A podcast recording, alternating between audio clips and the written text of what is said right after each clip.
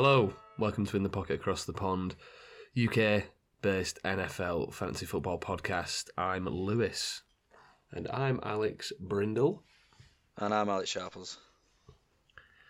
So week 10 is done already, just like that. It's absolutely flying by, going by well too fast for my liking. But Al, what were some of your takeaways from week 10 of the NFL season? Apart from the game of the year, which I'm sure we'll get to, the Bills-Vikings game, it has to be Justin Fields. 39 fantasy points, ran for 1,000,000 yards again. I mean, the Bears offense, I should say, is playing really like fantastic football, but they're not winning. So hopefully they don't change, because it's clearly the defense that needs to shape up, because the offense is really, really moving. But just you sort of keyed in on a little thing I wanted to say then as well, because it's like, what do you make of this team? Because, like you just said, you know, Fields is playing incredibly well. They're breaking he's breaking all these records for rushing and stuff like that, but they're not winning. So like, you could see that as like sort of a negative, but then again, is it not a positive? Because it's this team. They've traded away all the defensive pieces. They've got so many picks, and then it's creating optimism, because it's like, well, we've got all these picks now, and the quarterback that we've got is actually really good. So I mean, I know they've been losing games, but I would see it really optimistically, because there's progression, and you look at Fields and you think, okay, they've sort of like, it's like a bit of a trial by fire, really. It's like, here, listen, we're going to trade away all the other pieces. This is your team. Put it on your back and see what you can do. And I know he's not been winning, but he's been impressive. What do you think, Sharples, about this Bears team and Justin Fields? Yeah, definitely looks a lot better. Sort of the past month or so, he's been brilliant. I think ultimately right now he's still a better fantasy asset than he is a real life asset, because obviously the amount that he runs for fantasy is going to translate into big points. I mean, 167 rushing yards straight away. That's, you know, that's a week's total for a normal quarterback. However, it's not. You know, he also only made 12 successful passes. So you're always going to struggle in real life in terms of putting points on the board when that happens. So while I think, for fantasy, unbelievable, I think for an actual real player, he's still got a little bit of work to do. But I mean, the ceiling is ridiculously high, and he's only in his second year, so not going to get too judgmental. He's a really exciting player, and also, to be fair, the rest of the roster stinks. They've traded away the two best pieces on defense in the past couple of weeks. I like Darnell Mooney, I like Cole Kmet, I like David Montgomery, but, you wouldn't really call them outstanding pieces. So there's obviously a lot of building to do, and I'm guessing it's going to be around Fields now. But, past few weeks, what can you say? He's been unbelievable. Yeah, no. People forget that Josh Allen was pretty average and maybe a little bit bad in his first couple of years in the league. Right. He had an incredible kind of growth spurt, if you will, the year that they got Stefan Diggs. Unbelievable, never been seen before levels of progression from one year to the next when Josh Allen got Stefan Diggs. So there's always hope there. That's why at the start of the season I thought there was possibly hope with Daniel Jones, because it was Dayball who improved Allen's accuracy, but obviously Stefan Diggs did as well. But with some of these quarterbacks who are in the second year and they're showing you flashes, just remember that. Or if you weren't into the NFL or you weren't into fantasy football 3 years ago, Josh Allen was seen as a quarterback who could run a little bit and had a big arm but wasn't accurate and was a project. That's who Josh Allen was seen after his even second year, never mind his rookie year in the league. I mean, you have all these like memes of sort of American sport talk show hosts as well saying the same thing about Lamar Jackson after like his first sort of half season with the Ravens. They were like, there is a quote by one particular person. He shall not be named. He shall not be named. And he's talking about Josh Rosen and Sam Darnold, and he's like, in relation to them, he's like, Lamar Jackson's a project. He's not Sam Darnold and he's not Josh Rosen. Now, there's never been a truer truer quote, I think, about Lamar Jackson. He is not Sam Darnold or Josh Rosen. Yeah, no, I mean, very safe to say that. This certain talk show host was right about that. Yeah, but there was also some some pretty big upsets this week, I thought. There's two of them I want to focus on. Commanders obviously beating the Eagles first off. I mean, for me, it's all credit to the Commanders here. They commanded the game. I mean, they literally forced the will upon the Eagles, and they converted third downs, moved the chains, and legitimately just won that game. But I mean, what did you guys think, Sharples? What do you think about that Commanders upset of the Eagles? Yeah, I think exactly what you said. You know, they came in with a game plan and they stuck to it. I think this is the first time that the Eagles have really been tested past half time this season, and unfortunately, they came up wanting. Yeah, the Commanders came in, knew what they wanted to do, went about it in a regimented way, and just stifled them really, which is a bit of a surprise. I mean, should it be that much of a surprise? Or they've got some good pieces on defense, but yeah, not what anyone was expecting, but yeah, certainly an impressive performance. Yeah, Al, what do you think about that game? Honestly, nothing in these Thursday night or Monday night games surprises me anymore because every week it seems to be an upset. What I will say, is that correct, the 32 points for the Commanders? Yeah, because... It could be a bit of Scorigami going on. Because, yeah, Scorigami charts, which it's people because, have. Sharples, do you know about that? Scorigami, yes, the fact that not every possible score has been achieved, and whenever there's a new one, it's called Scorigami. Yeah, exactly. And the Commanders having 32 points there immediately potentially puts it in Scorigami range. It does, because they scored a defensive touchdown on the last play of the game. They did, Devonta Smith. And you don't kick a field goal after that, I assume. No. Right. No. So I mean that does throw the score off a little bit. You know, the game was, what would that make it? The game was 26-21. Yeah. Obviously, Devonta Smith just fancied throwing a touchdown to a defensive lineman. Why wouldn't you? For the wrong team. Go for it. But yeah, it's just these Thursday night, Monday night games are pretty weird. Yeah, they are at the minute. I wouldn't be surprised if the Titans come out this week and beat whoever they're playing. Thursday night. The Titans this week are playing the Packers, yeah. So maybe the Packers are the underdogs in that game then, actually. I think they will be. But speaking of the Packers, the other upset for me was the Cowboys. Losing against the Packers, obviously as a Cowboys fan, I was holding out hope. I was convinced that this would be the time that we just absolutely give it to Rodgers at Lambeau Field, but not to be. Not really liking how this Dallas defense has crumbled a bit over the past few weeks. Al, I mean, what do you make of that game? I was, as I say, as a Cowboys fan, I was disappointed. But from a Packers perspective, signs of life? I think it says more about the Cowboys bottling it under pressure. Again, like I said the other week, for some reason, when Cooper Rush is at quarterback, they have the most diverse and inventive playbook in the league. Yeah. And then you put Dak Prescott back in there, and it's just rubbish. Yeah. And just nothingness. And they don't move the ball as dynamically as they do with Cooper Rush. And I'm going to go ahead and say it, guys. Cooper Rush isn't as good as Dak Prescott. So to me that speaks to the play calling more than it does Dak Prescott's play, because I think Dak Prescott's a really good player, and it's just so frustrating when I literally said it the other week. They have Prescott a quarterback and they get lazy with the play calling. Yeah. Treat Prescott like you would Cooper Rush, and he'll have double the touchdowns and double the yards that Rush had. Sharples, we're obviously talking a bit biased here as Cowboys fans. As a bit of a neutral, what did you think of that game, of the outcome?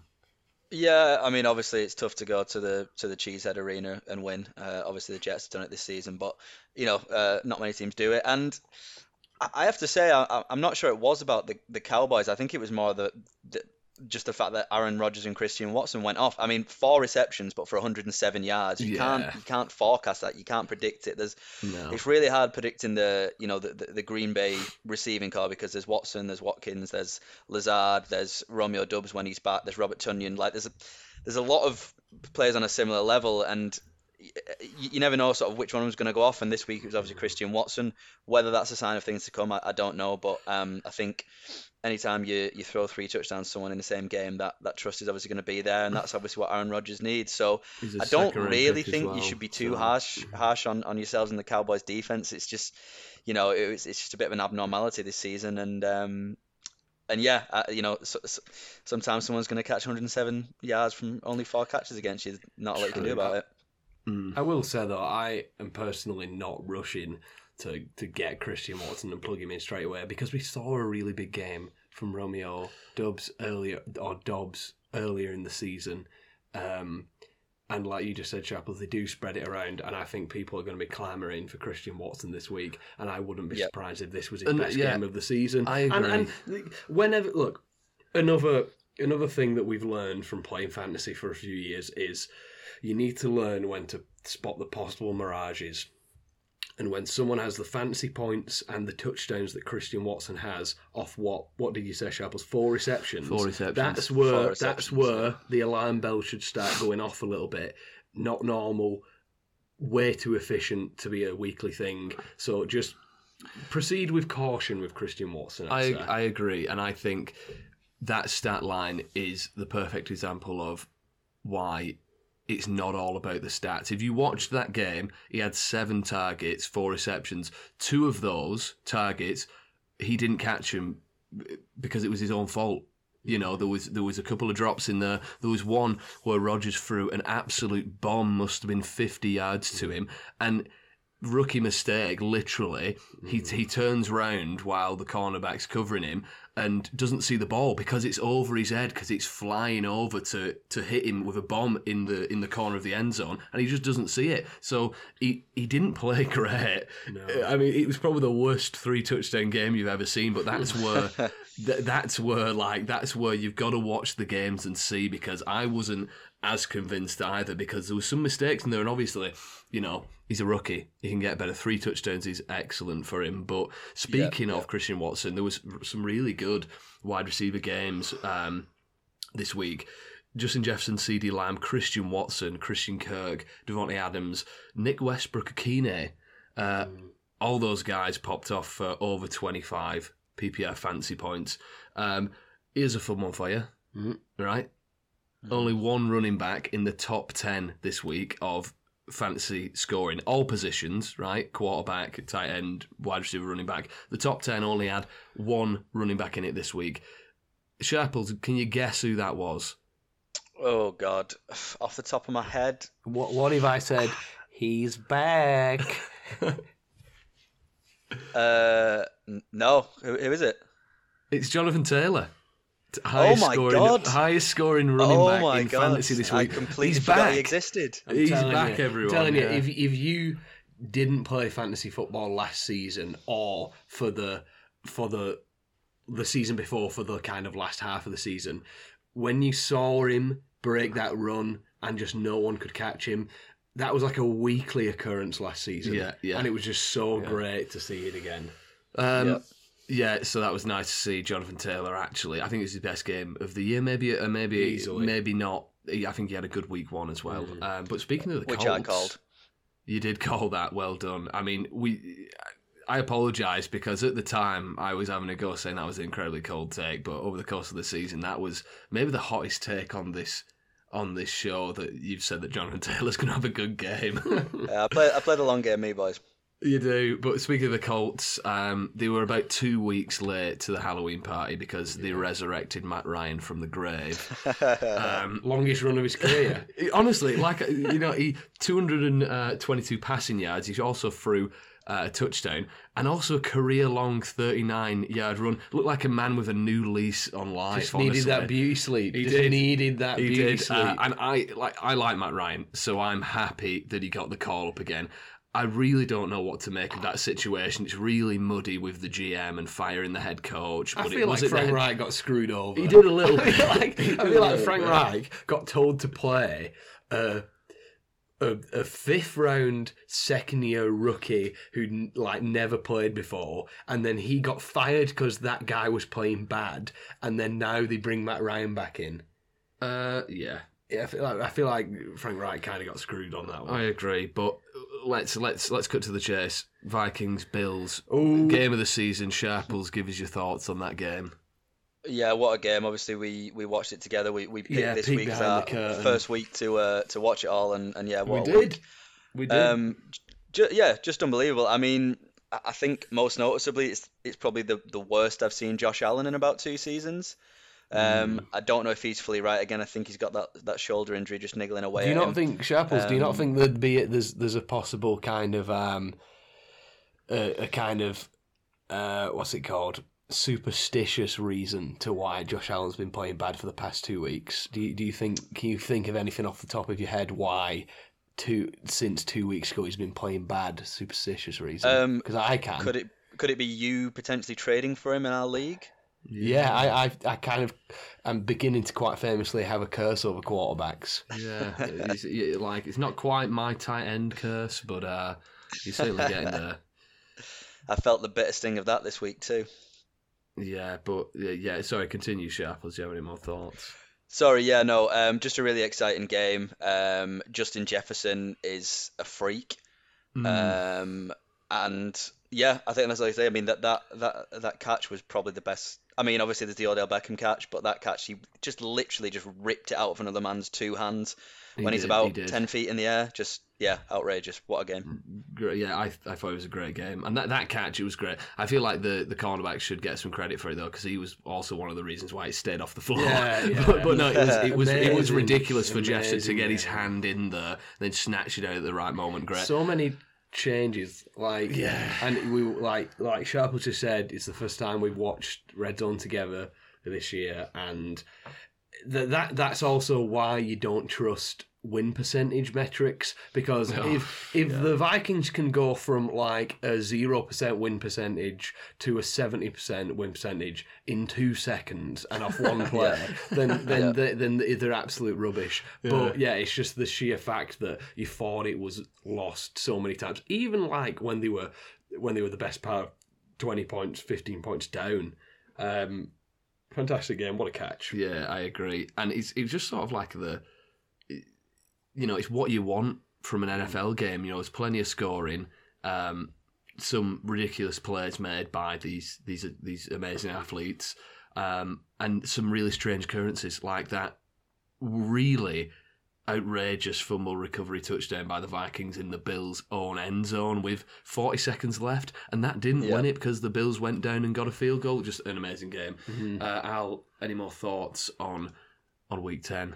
I just want to mention the LA teams because they're both really struggling at the minute, and the Rams. Emphasis on the L in the LA. Yes, team. Absolutely. The Rams, they got their ring last year, so I think for them it's a bit like you give them a year. It's a Super Bowl hangover. They're banged up. It's really not working. But like I said, they won the Super Bowl last year, so they're allowed a lot of time. Whereas I think Brandon Staley should be big time on the hot seat here, because really, and this is my case, because he's been at the Chargers now a year and a half. They've really not been good since the start of last season. They started last year 4-1, 5-2. And Justin Herbert was playing out his mind, and it was like, this is such a high-powered offense, and Herbert's like crazy good, and they've only lost one game in the first month and a half of the season. Since they were 5-2 last season, they have been objectively bad, like to the point where Staley is probably below 500 for his career. Admittedly, his head coaching career is only a year and a half long, but all I'm saying is, people have been talking about the Chargers as if they should be competing, but for me, they're well off it. They're well off it at the minute, and they're underperforming. People think this underperforming Chargers thing is new to this year. It's not.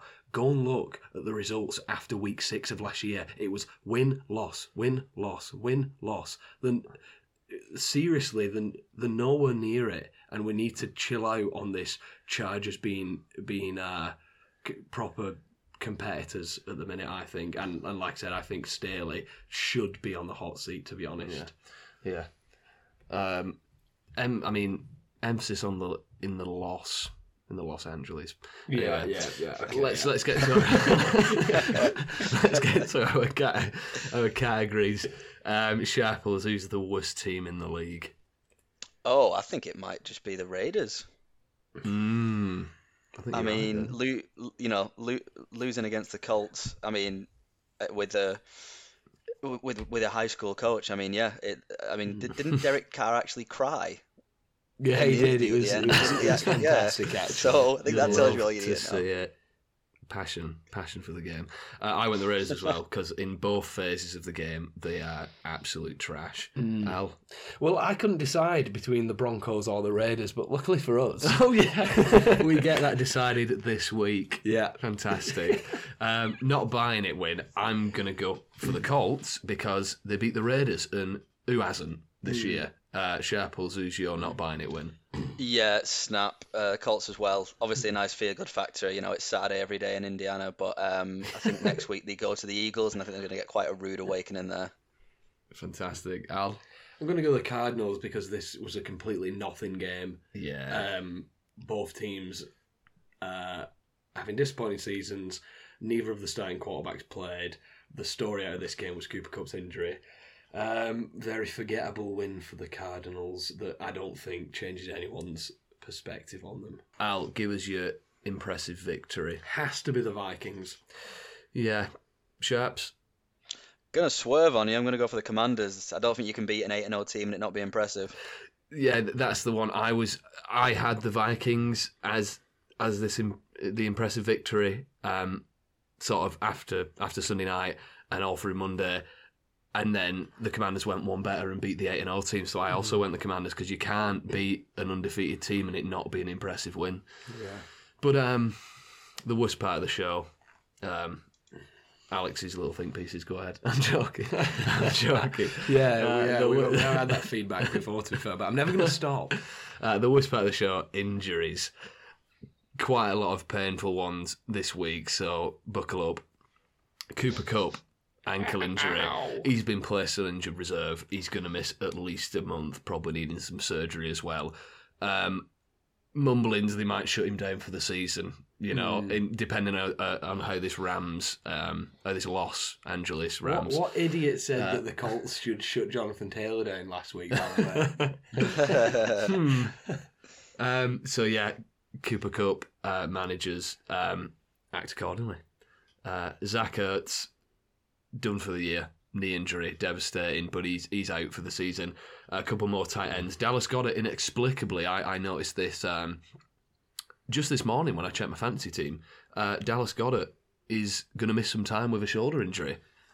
So, yeah, monitor that, but he's going to miss this week and maybe a couple more. Gerald Everett, he exited the Chargers game with a groin injury, but he's considered day-to-day, so he might not miss this week. Monitor that one. Jerry Jeudy left his game with an ankle injury, but somehow not assumed to be major. Isn't expected to miss a great deal of time, so just monitor that. Juju Smith-Schuster exited the Chiefs game with a pretty nasty-looking concussion. Ooh, yeah. Same story all year. We know what concussions are like this year, so expect him to miss some time. Khalil Herbert, also another inexplicable one, came out of that game with a hip injury. He's been placed on injured reserve as well. He's going to miss 4 weeks. He's one of those where, I have Khalil Herbert in a couple of leagues. I'm dropping him because by that time you're going to be in your fancy playoffs. You need players who are going to play. So he's a drop for me probably. Yeah. And then Leonard Fournette also suffered a hip injury, forced him out of his game with the Bucs. But the Buccaneers are on a bye week this week, so he should have time to fully recover from that. That's an awkward one because Fournette has been running historically terribly this year. And the Bucs have in general, but Rashad White looked really good at the weekend. And Fournette, if they weren't on a bye next week and Fournette was really hobbled or missed and Rashad White played really well, then you might have confidence in Rashad White going forward. But because Fournette probably has time to recover here, what the situation is going to be probably for a few weeks with the Bucs is you're not going to be totally confident in playing either of them. Mm-hmm. I still think Fournette's probably the guy until White really has that opportunity on his own to show us otherwise. But yeah, just awkward backfield at the minute. But Rashad White looked really good. Yeah. So we love accountability on this podcast. Al, you've brought up the spreadsheet. Of course. Why don't you take us through how our players fared this week? You're circling. No one can see. The listeners can't see, but I'm circling your tight end position. We've seen a lot of red. Yeah. Not a goose this week, so you avoided the golden goose. I did avoid the golden goose. Not by much, was it, though? By 2.1 points. Yeah. Greg Dulcich. Yeah. Not a great one there. No. Dalton Schultz came out for me. Yeah. 17.4. Very nice. Mm-hmm. Exactly what I wanted and expected. Of course. Sharples, what about your tight end? Yeah, I went for Noah Fant based on a good week the week before. Projected 7.2, ended up with only 6.4, 3 for 34. I forgot it was an international game when I picked it. They can be quite weird and a bit not very good. And ultimately the Seahawks offense just decided this is the week that we're going to falter. So, yeah, Fant took a hit on that. A bit of a stagnant game, stagnant offense. And, yeah, but still not a miss. Mm. Yeah. Luke, what about your wide receiver? I went for Amon-Ra St. Brown, and he had a pretty bloody good game. 11 receptions, 119 yards, and one rush for 2 yards. So all adds up. 22.1 PPR points. Solid game. Mm. Yeah, I went Christian Kirk, who went off 31.5. I had some nice scores this week, and this was one of them. Kirk had a really great game, and he's so streaky, isn't he? He's so streaky, Christian Kirk, that I think you've got to ride it. You've got to play him again this next week, definitely. And that week that he burns you, just maybe sit him for a couple of weeks. But yeah, Christian Kirk. Sharples, your wide receiver was a bit of a prisoner of the Justin Fields 1 million rush yards. Yeah, went for Darnell Mooney, projected 10.7, only came out with 9.7.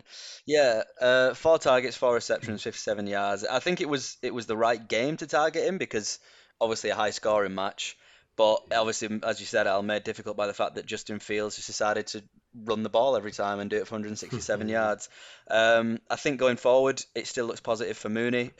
He's still the wide receiver 1 despite Chase Claypool coming in. And you just got to hope that the better Fields get, the more confidence he gets, the more he might drop back and actually throw him the ball because he's got the talent. But yeah, just a middling week for Mooney this week. Mm. Yeah, he didn't kill you, but you want more from Daniel Mooney. He was so good last year. I'll start off with my running back because it was terrible. Cordarrelle Patterson. Ooh. 3 points in the Thursday night game, which meant that my pick was a whiff before this podcast even came out last week, which is our first. Yeah, just a really, really surprising one.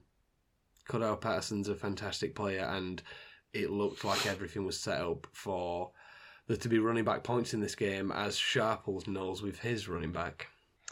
Yeah, I'm quite glad that you picked Patterson because I was going to take whoever was left out of Foreman and Patterson. I thought, as you said, there was going to be, especially based on they'd played each other 2 weeks before and there was a hell of a lot of points available. But yeah, Deontay Foreman projected 11.7, came out with 19 in the end. And I said he'd be happy if he got half as many carries as the previous game between them. But he actually got 31 carries, which is 5 more than even in week 8. Not quite as efficient, but 130 yards and a touchdown. And I think even with Chuba Hubbard coming back, he looks like he could be a real workhorse back for the remainder of the season. So, yeah, good week for Foreman. And Lou, what about yours? I went for Tony Pollard in the hope that Ezekiel Elliott might miss, but even if he didn't miss, I thought he was going to have a good week. Ezekiel Elliott did miss until Tony Pollard just balled out again. 22 carries, 115 yards and a touchdown, and then 1 reception for 13 yards. He's so good. He's really good. Like, you know, I as a player, I really like Ezekiel Elliott, but Tony Pollard is the better running back now. Mm. You're saying that I was tempted to pick Zeke this week. I haven't, but I do think Zeke Scores points coming forward. And what about that quarterback, Sharples? Yeah, unfortunately this week, last week I decided to pick on who the most handsome quarterback is, but rather than actual talent. So I went for Jimmy Garoppolo. He hit bang on his projection, which was 15.9, but it took a rushing touchdown for him to get that, which is not something that you want to bank on with him. 240 yards, no touchdowns through the air. And another steady game for him, but I was really hoping to see McCaffrey unlock that ceiling, which it didn't do, but maybe as he gets a bit more ingrained in the offense, that comes with time, and also don't know what's going on with Debo at the minute. But yeah, I do think there is a positive outlook for him going forward. It just wasn't the right week for it. Don't really know what's going on with that 49ers team. And it's like I saw that tweet that Kyle Shanahan's the only person that would trade the entire team's future for Christian McCaffrey and then give Elijah Mitchell more carries. But what is that about? It's the Wild West, that running back. Yeah. But Field. What about your quarterback, Lou?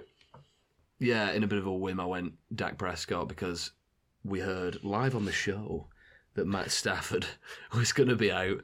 So I thought Dak was going to be a strong start, and he was. 266 passing yards, 3 touchdowns, but just hampered a bit by 2 interceptions. But Dak's a good player, and he was a solid start, and I think he's going to be he's going to have another good game this week, but I'll talk about that in a little bit. And I'm Justin Fields. That's pretty much all I have to say. Big time hit. But before we carry on, lads, I just want to bring something to our attention, a little kind of fun thing that our friend Rob has put together. Shout out Rob, avid listener. Got him working for us now. Not a full-time employee, though. We've only got one of those. The man who says forget about it. Yeah, that's him. Forget about it, man. He'll be in. No, not yet, mate. See, you shouted. I beckoned him into the room. That's what we said. You can't do that. He's got an itchy trigger. I shout, forget about it, man, and he puts down his burger and his milkshake and runs into the room and shouts it. And we pay him. 2p every second he's in the room, mate. So now that's why we get him off really quickly and send him outside. Yeah. Where was I? You're talking about our friend Rob, league member in our personal league. Yeah, Rob. So Rob's he's put together some wins and losses from our draft this year. Obviously, these are specific to our league, but a lot of them are the ADP, the average draft positions of these players.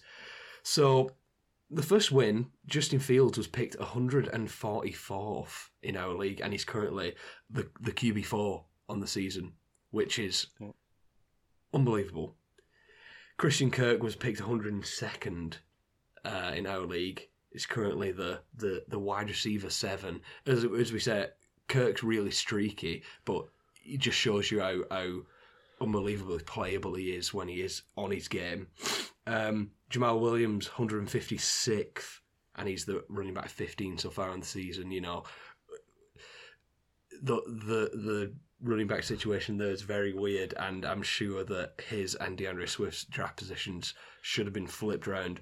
And probably the biggest win, the biggest draft steal is Tyreek Hill. He went 34th in our draft. And that's not us just being stupid. I know Hill's draft position average was around the 30s. And he's currently, quite clearly, the wide receiver 1.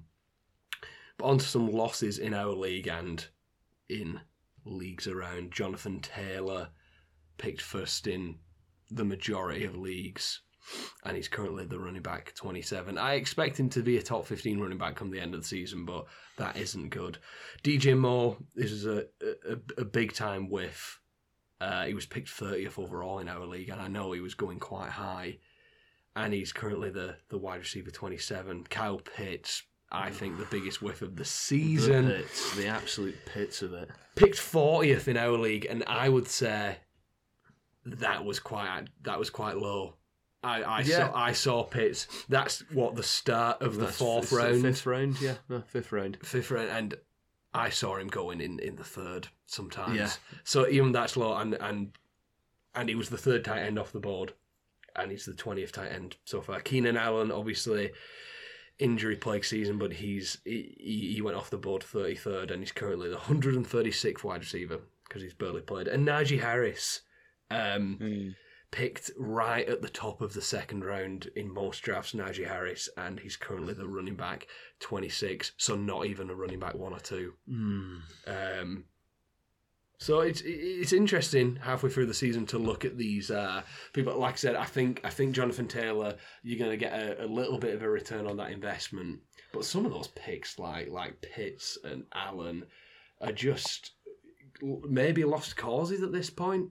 I don't know.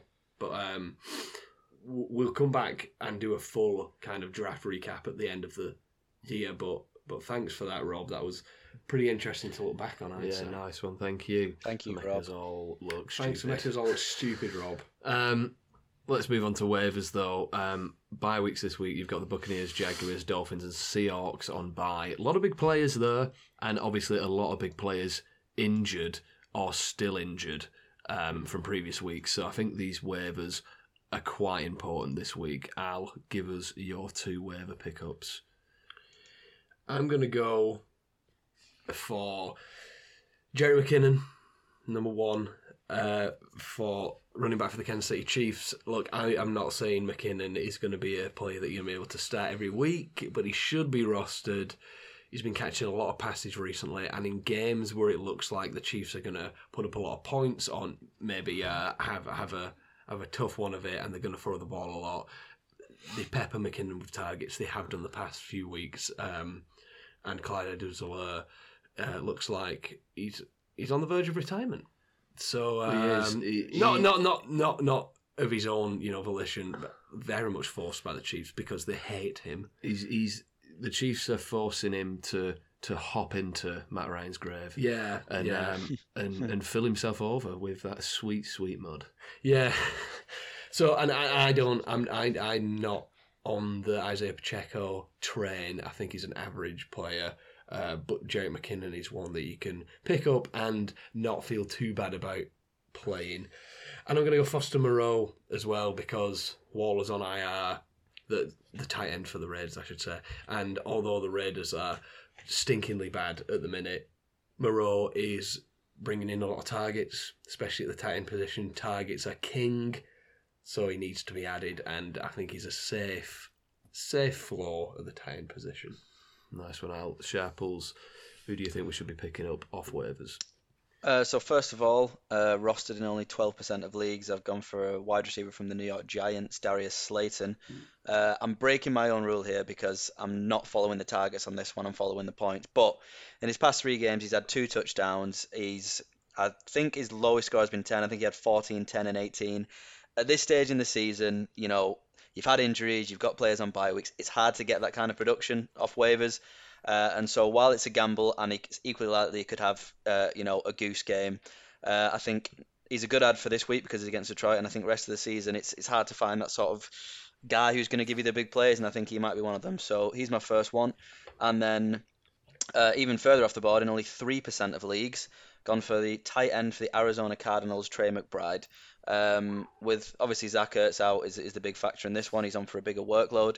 He will share that with Steven Anderson, but McBride is a second-round pick, and hopefully the pedigree there will show, and he'll win the job for the rest of the season. But yeah, Slayton and McBride for me. Cheers, Apples. I've gone a bit unorthodox this week because I've gone for 2 wide receivers from the same team. Ben Skowronek and Van Jefferson, wide receivers for the Los Angeles Rams.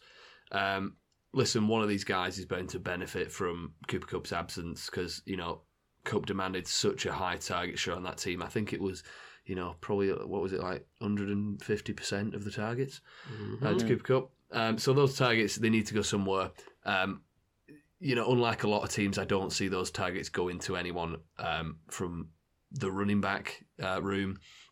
And I don't think Allen Robinson is up to the task of taking over that lead position. I think, like the Chiefs with Mahomes, Stafford's going to be forced to spread the ball around a bit more. If I were to pick one of these 2 guys, it would probably be Skowronek because Jefferson's been out injured most of the season, so he might not be up to pace yet, and Skowronek has had a decent workload so far this year. Not wide receiver 1 or 2, but he's been involved. So, yeah, I think unorthodox, but take your shot on one of those guys, whoever's available. They're both available, you know, in virtually all of leagues, and, you know, see what you have this coming week, I think. But let's bring our mate in briefly. So we don't have to pay him that much. Yeah, I just worked out then that 2p per second. It's like 60 quid an hour. We need to get this going. We need to get... Lad, he's only in here for 20 seconds, so, okay. You know. Okay. 40p. We're starting looking ahead to next week. I'm panicking because we because I need to do it fast. I got 40p on you, lad. The only way we know how players that we think that should be locked into your lineup. The section's called "Forget About It." And here we go. At the quarterback position: Josh Allen, Pat Mahomes, Jalen Hurts, Lamar Jackson, Justin Fields, Joe Burrow. Forget about it. Running backs: Barkley, Eckler, CMC, Mixon, Cook, Henry, Jacobs, Kamara, Taylor, Chubb, Stevenson, Pierce. Forget about it. Nice long list of running backs there for you. Wide receiver: Jefferson, Diggs, Adams, Hopkins, Lamb, and Amon-Ra St. Brown. Forget about it. And tight ends: Kelsey, and hopefully welcome back, Mark Andrews. Forget about it. Mate. Yeah, nice one, mate. That's about 60p, I reckon. Yeah. Thanks, mate. So let's get on to our picks for the week. Let's be traditional. Let's start at the quarterback position. Sharples. Yeah, I thought it was a bit of a tough one this week, boys, for a couple of positions, but I've gone for Justin Herbert, quarterback for the LA Chargers. Kansas City are giving up the third most points to fantasy quarterbacks, and last time out, which I believe was back in week 2, Herbert had 334 yards and 3 touchdowns. Now, we know he's had a couple of below par games, but I think sometimes you've got to trust the talent. I think it's one of those matches where you're against a team that has a really good offense and not a great defense, which generally are quite high scoring matches. So I'm counting on a bounce back for Herbie. So Justin Herbert at quarterback for me. Nice one. I'm going to go with Dak Prescott. He was my off-the-cuff start of the week last week. But I'm going to back him this week and be even more confident about it. Since he's returned from his injury, he's been great. He's thrown over 250 yards and multiple touchdowns in his last 2 games. Both of those games, CeeDee Lamb and Dalton Schultz have had season-best fantasy numbers, so he's fully back on track with his top weapons. This week he's playing Minnesota. They're on a bit of a roll. Should be a competitive game. But Minnesota are also bottom 10 in fantasy points and passing yards given up to quarterbacks. So I think Dak keeps it rolling and has a good week this week. Wow. I'm going Daniel Jones. DJ. Look, I'm a card-carrying member of the Daniel Jones is Bad at Football Club. Not a good player, but he's often built to score fantasy points given the right opportunity. And oh boy, does he have that opportunity this week. Detroit, that's all I have to say really, I think. Detroit. You know, he should have a bunch of rushing yards on top of hopefully a nice game through the air. You just saw Justin Fields run for 1 billion yards, and Jones can do it with his legs. He's limited the turnovers this year as well. I was really quite surprised. Not many turnovers whatsoever. So I think you can have a nice game this week. On a team that he'll be able to let loose against. Nice. Let's jump over to tight ends. I'll start. I'm going to go with Cole Kmet. He goosed me very, very early in the season, but over the past 2 weeks he's been absolutely insane. 9 receptions, 115 yards, and 4 touchdowns in the last 2 weeks. I mean, I reckon that's exactly the talent that I saw from him when I picked him in week 2. But, you know, obviously I'm not expecting Kmet to score another 2 touchdowns. But, and you know, his opponent this week who he's against has actually only allowed 1 touchdown to tight ends this season. But I do think Kmet's going to be a decent start against Atlanta. Despite that touchdown stat, Atlanta are 3rd worst in yards and receptions given up to tight ends, the bottom 8 in fantasy points given up to the position. I think Kmet keeps it rolling, he should be a solid start. But now I've said that, he will goose. Well, you're giving me a bit of confidence there, because I'm looking down the barrel of playing Cole Kmet, because I have Darren Waller and Gerald Everett. So he's in my lineup at the minute. So nice. Thanks for that. Who's your start though, Al? It's George Kittle. You know, the 49ers offense is really weird, like we just went through, and Kittle has felt the brunt of that too. Only one catch last week. But as Lou said a few weeks ago, he's playing the Cardinals this week, and the Cardinals, as Lou said, are awful every so often, every 3 years or so, against tight ends. So this is a matchup play. There's no way a player of George Kittle's caliber doesn't go out and absolutely torch a team that is as bad at defending the tight end as the Cardinals are. I think we'll see a big yardage game from him, maybe even breaking 100 for the first time this year. But it's a smash play for me, and a nice bounce back and confidence boost for Kittle owners, I think. Nice. Maybe it's something to do with leap years. Yeah, I don't know. Is it a leap year? Tell us. Why don't you email in at that email address that we haven't given you? Yeah, email in. Sharples, who's your tight end? I think it's actually Mars in retrograde. Thanks. I think that's what caused it. But I've gone for TJ Hawkinson, tight end of the now Minnesota Vikings. 19 targets in his first two games, really healthy number. Only thing is it's been for pretty short yardage, so he's had two good games but nothing amazing. Cowboys defense obviously no joke, but as we've heard, the tight end position is getting even thinner on the ground, particularly with recent injuries, and Hawkinson is one of the few oases in that very, very arid desert. So Hawkinson against the Cowboys for me this week. Nice. We'll go running back. Al, give us yours. I'm going to go David Montgomery. Now, the last time I picked Montgomery and Kittle, to be honest, they suffered from injuries, so I'm hoping for a bit of redemption with these picks. And I did do a bunch of research on how Montgomery is clearly still out-snapping and on the field double that Herbert is, and that was going to be my main argument, but Herbert's on IR. So all I will say is that Montgomery is playing Atlanta this week, in a game that should see a decent amount of points, and he's a really great play. So play David Montgomery because he's there on his own. Nice. Sharples, who's your running back? Yeah, this was the other one I struggled to pick this week. I've gone for Devin Singletary, running back for the Buffalo Bills. Cleveland giving up the second most points to fantasy running backs, which I think is going a little bit under the radar, and it's quite hard to pick from the Bills' backfield because obviously they've got a few pieces in there. It's quite a murky situation, but Singletary looked good last week, did have a fumble, but also had two touchdowns and looks to be the red zone go-to. I feel like the Bills will be looking to bounce back and put quite a few points on the board. So once they've marched their way up to the end zone, all they have to do is give Singletary the ball and let him run in for a yard. So yeah, Devin Singletary this week. I'm going to go Brian Robinson, running back for the Commanders.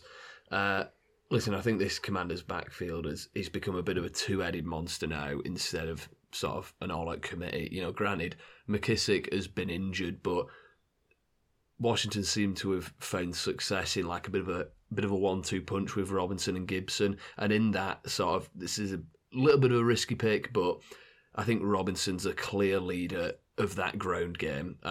He's led the Commanders in carries every single week since his first game in Week 6. And in 3 of the 4 wins over that period, he's commanded over 50% of the carries on the whole team. So they're now facing a Texans team who are just absolutely dead last against the run, giving up over 180 rushing yards a game. Commanders are also favoured in the game, so I think this game script should suit Robinson and the Commanders' running game.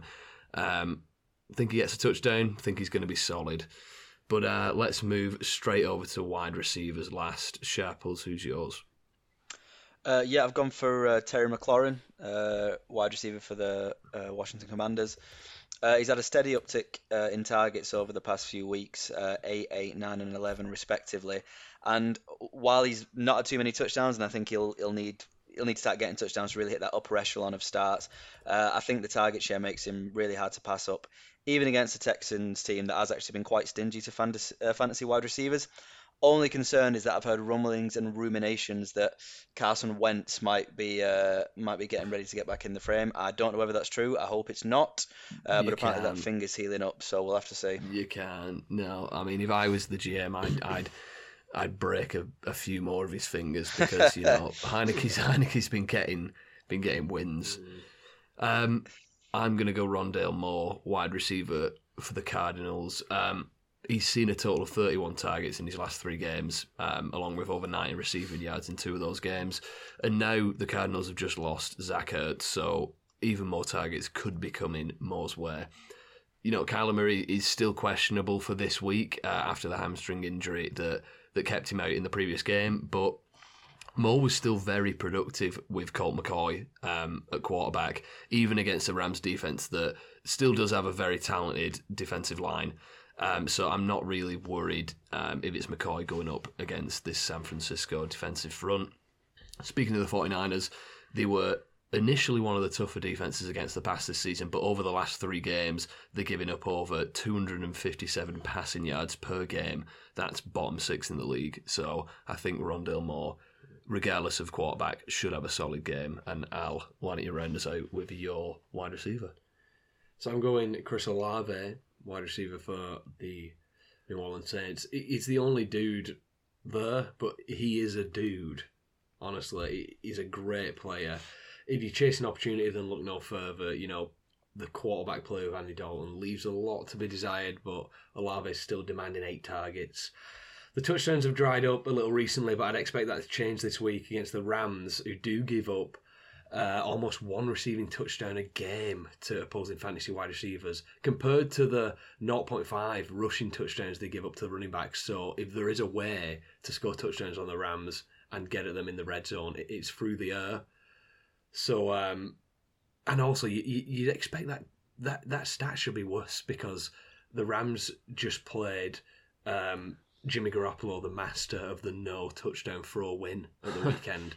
So those bad numbers for the Rams are actually boosted to look even better because no wide receiver did anything at the weekend for the Niners. But it would be great if Jameis Winston were to start for Olave because I don't get the whole Andy Dalton thing. To me, Winston has the mistakes and the upside. Dalton just has the mistakes. But regardless, I'm predicting a very nice game for Olave and a touchdown. I've not tried to explicitly predict a touchdown since Adam Thielen in week 3, which was a success. So I'm going to call a Chris Olave touchdown this week. Nice one, Al. So moving on, finally, let's look forward to week 11, the games that are being played. Sharples, why don't you fill us in on your tiers? Yeah, I've been a bit optimistic. I think I might have shoehorned a couple in the great category, but yeah, we'll see. I think Vikings-Cowboys sure to be a really good game. Yeah. I think someone just tells me the Patriots-Jets might be interesting. There's always that big rivalry there, and they've both looked decent. Obviously, there's always a chance that Bill Belichick will just completely scheme Zach Wilson out of the game and the Jets will do nothing, but I'm hopeful there. And also Chiefs-Chargers. If I'm right and Justin Herbert bounces back, that should be a bit of a shootout. So those are the three in my top tier this week. Nice. Any duds? I think it's obvious. We've got the stinkiest game of the whole year. Yeah, we have. Yes, a lot of duds. I think, obviously, the chief suspect for that will be the Broncos Raiders. I don't think I'm going out on a limb there. I also don't really like the look of the Saints Rams. I've got that down as the most boring game of the weekend. And Giants Lions as well. Now that Detroit's Lions offense has sort of tapered off a bit, I'm just not liking the look of that either. No, I think the Lions offense is coming back. It's come back. They got the mojo back a little, and I think that game's quite interesting. I do kind of like the look also of the Chiefs-Chargers because that's always a decent game with those quarterbacks. And the Bengals at Steelers is always pretty spicy. But I think looking at the games on paper this year, there's so many average ones because you've got the Rams, the Colts, the Broncos, the Saints, the Cardinals. All teams underperforming, so some games don't jump out to you, but I agree, Cowboys at Vikings is the game. Yeah, that's my game of the week as well. Two really good teams, two offenses that can score points. I think if Dallas's defenses gets back on track, that'll be the difference maker. For me, an interesting game that was one of the ones that we didn't mention, was the 49ers Cardinals, just because, you know, Seattle are on a bye week, so the 49ers, they've got a real chance to sort of be well on the way of catching up to the Seahawks in that NFC West race. So we'll just see what happens there, but that'll round us out. Any final thoughts, guys? I'd just like to say an early commiserations to Cole Kmet, as he will inevitably suffer a double compound fracture now that Lewis has picked him as his tight end for the week. Yes. And I would like to say congratulations to Chris Olave on your touchdown. Nice. That'll do us. Enjoy week 11, everyone. Goodbye. See ya. Bye bye.